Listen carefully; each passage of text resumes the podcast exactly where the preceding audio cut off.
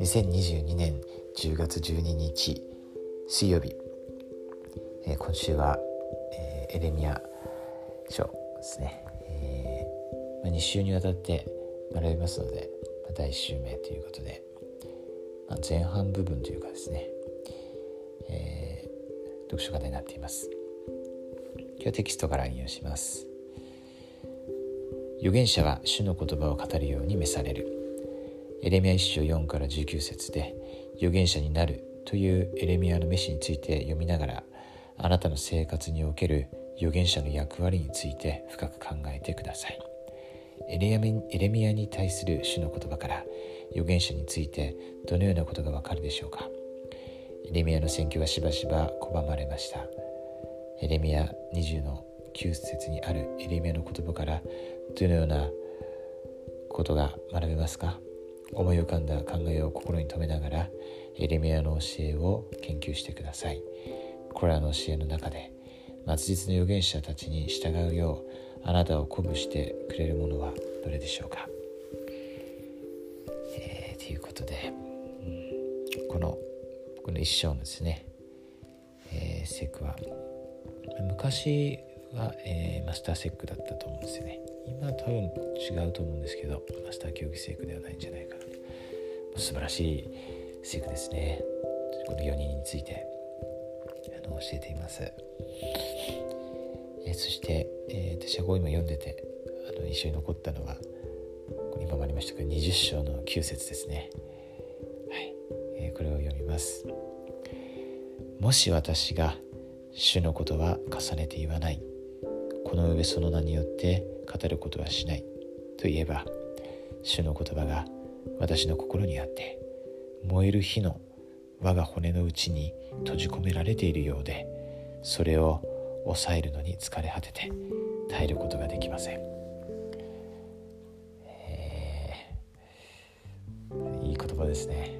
あの、まさにこうネルソン大艦長と重なるなと思いました。抑えることができないのでですね。このこの詩の言葉をですね私たちにはっきりとまた分かりやすくですね、えー、誤解のないようにこう伝えてくださっていますね。ネルソン大艦長そしてエリーメアもまさにそのようなあの預言者だったんだなとこう思います。他のところを読んでもそうですよね。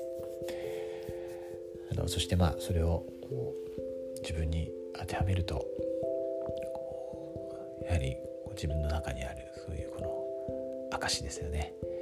またその主の御心を行いたいとか主が望んでおられることを、えー、分かち合いたいとかですね。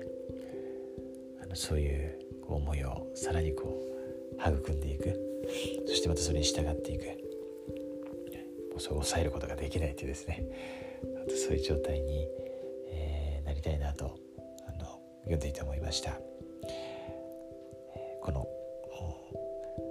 晴天がですね神様が与えてくださった、えー、素晴らしいプレゼントだということ知っています。そして、えー、今年はこう旧約聖書ずっとこう学んできましたけれどもそして残りあと、えー、2ヶ月半ですかね。それくらいですが。このエレミア書をはじめですね。私たちがこの神様の言葉をよく学んで、え、そしてそれを自分に実際当てはめて、え、神様が私たちに与えたいと心から望んでおられる祝福をですねさらに受けられるように、えー、努力したいと思います。でこの福音は真実です。神様生きておられます。そして私たちのことを本当に深く愛しておられます。そして、えー、私たちのことを愛しておられるのでイエス・キリスト様を私たちに送ってくださいました。主が私たちの罪のために贖いをしてくださったということそして命を捨てられたということそしてよみがえられて今も生きておられるということを心から明かします。イエス・キリスト様の皆によってアーメン。